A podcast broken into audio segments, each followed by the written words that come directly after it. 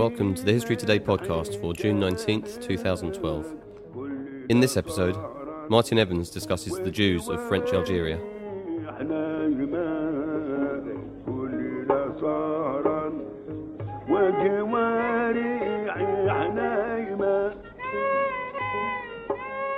The song you've just heard is by the Algerian musician Raymond Leyris, popularly known as Sheikh Raymond. Sheikh Raymond's assassination in 1961 marks the starting point for the cover story of the July issue of History Today. In a fascinating piece, Martin Evans discusses the Jews of French Algeria and looks at the challenges they faced as the struggle for Algerian independence gathered momentum in the 1960s. He talks to History Today editor Paul Lay. The Jewish population at the time of the French invasion in 1830 roughly numbered about 25,000.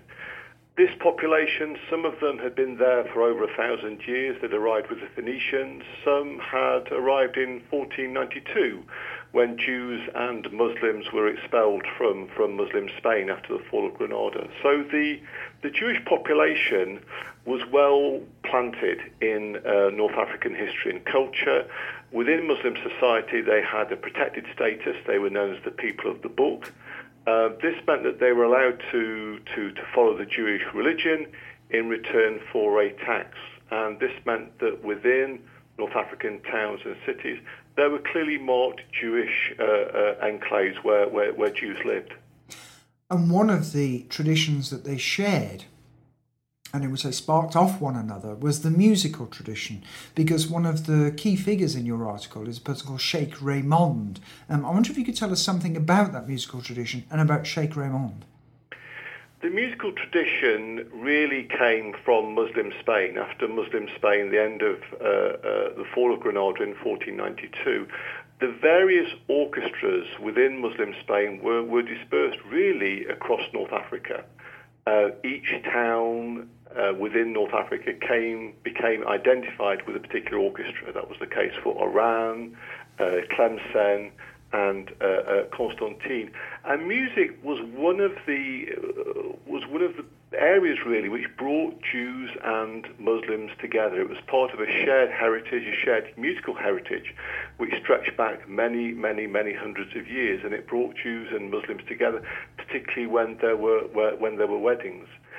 Sheikh Raymond Leyris really, in the end of the 1950s, he had an orchestra, he had a recording career, and he was really recognized as being one of the best exponents of the playing of the oud.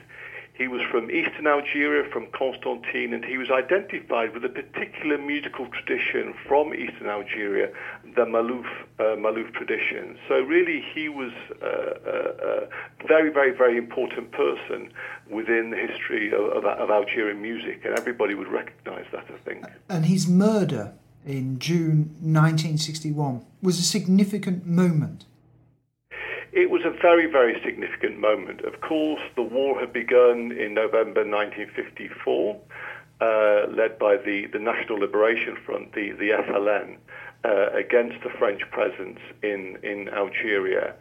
Uh, there are roughly speaking about 9 million uh, uh, Arabs and Berbers, about a million settlers, and the Jews really were caught in between these two, uh, these two societies. Um, in a sense, Jews had to had to make a choice. Did they support Algerian independence or did they support the continuation of French rule?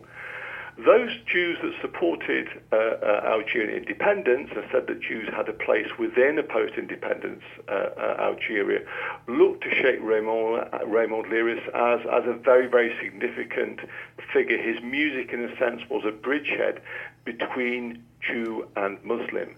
And this is why his, his, his, his, his murder uh, in Constantine, in the market in Constantine on the 22nd of June 1961, this is why it was so shocking for the Jewish community. And after that, in a sense, it, it was a tipping point. Jews now began to think really they didn't have a place in post independence Algeria. Now we go back to 1830 um, to see the French links to Algeria and we go back to the invasion of that year. Can you explain to us, to us what happened then? Tell us the story of 1830 briefly. and also the ramifications this had for Algeria's Jewish population?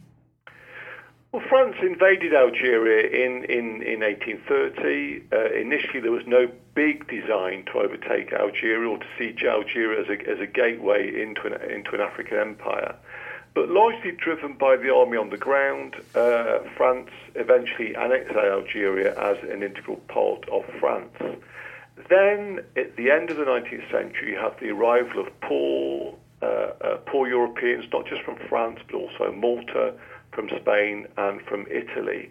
And they're given French citizenship in, in, in, in 1889. This also poses a real issue for the Jewish community because for the French, the Jews are seen to be that community within Algeria that is the most easily assimilated into French culture. And in 1870, there are a series of laws that are, are that are passed uh, uh, by Jewish French politician Crémieux, which give Jews uh, French citizenship, which in a sense differentiates themselves from Muslims who, although they had the status of French nationals, by and large the Muslim population were voterless. They did not have the right to vote. And this meant that, in a sense, Jews they began to occupy a very, very vulnerable in between position. They were seen negatively by many of the settlers who saw this as the thin end of the wedge. If you've given Jews the vote, then what will happen afterwards is you will give Arabs and Berbers the vote. At the same time, in the eyes of much of the Arab and Berber population, in a sense, Jews were seen to have betrayed their true roots. They were seen to have made a choice, a choice for France.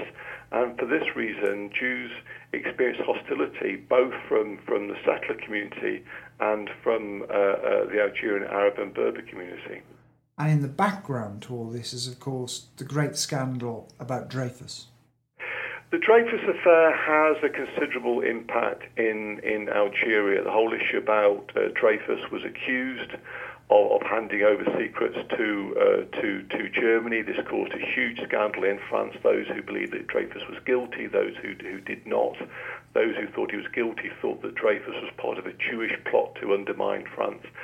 And really, uh, those people that, that, that, that, were opposed to or believed that, that Dreyfus was, was guilty, that, that those, those anti-Semites had a very, very strong following within uh, uh, within the settled population within Algeria. And in 1898, one of the leading anti-Semite Semitic theoreticians, Drumont, is voted as a deputy within within Algiers. So the Dreyfus affair had a very very considerable impact on the anti-Semitic uh, uh, perspectives of, of the settled population.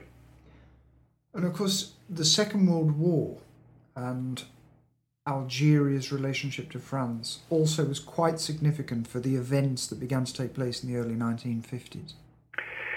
Yes, in 1940 you had the fall of France. That is an enormously traumatic moment for France. It also has a considerable impact not just in Algeria but within the empire in a sense undermining France's image of, of, of invincibility.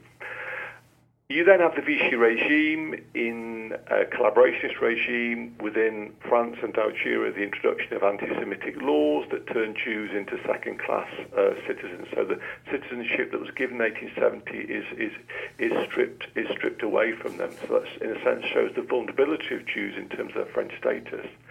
At the end of the war, in May 1945, you have large-scale demonstrations by Algerian nationalists across Algeria and in the eastern part of Algeria in, in, in Setif. This leads to anti-settler violence, which in turn leads to a repression by the, the French army, and thousands of Algerians are, are killed. Many people see that as the real beginning of the Algerian War, which began in, in 1954 when you had a series of terrorist attacks across Algeria led by the National Liberation Front. And the status of Jews now and Jewish history still remains controversial in Algeria to this day. It is extremely problematic. I mean, partly because you have the whole question of, of Israel, Algerian nationalism has always historically been very, very pro Palestinian, and undoubtedly the establishment of Israel in 1948 caused problems in terms of the relationship between Jews uh, uh, and Muslims within uh, uh, within Algeria. In 1962, the overwhelming majority of Jews left Algeria, going not to Israel but to but to but to France. Within Algeria, I think it would be true to say that there is a kind of prejudice against Jews that is that is that is uh, that is deeply rooted. Nevertheless, uh, President Bouteflika in 2000 did recognize the contribution of Jews to North African and Algerian uh, uh culture.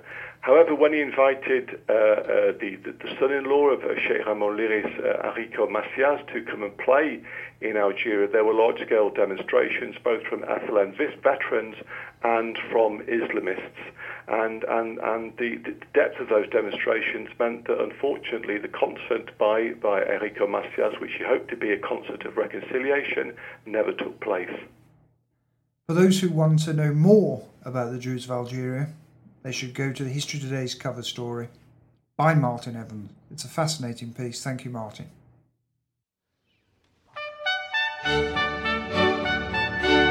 You can read Martin's piece, Algeria's Jewish Question, in the July issue of History Today. Also in this issue, Graham Darby examines Britain's occupation of Sicily during the Napoleonic Wars. Anthony Horniold offers an eyewitness account of the Iraq Revolution of 1958. Patricia Cleveland Peck reveals the extraordinary life of the Scottish woman who became governess to the Spanish royal family. And Roger Moorhouse interviews Antony Beevor. The July issue is out June 21st you can also get the magazine in our new tablet edition, which is available for the iPad, Android devices, and Kindle Fire by visiting www.historytoday.com forward slash app. You can also listen to previous editions of the podcast and comment on anything you've heard by visiting www.historytoday.com forward slash podcast. Thanks for listening.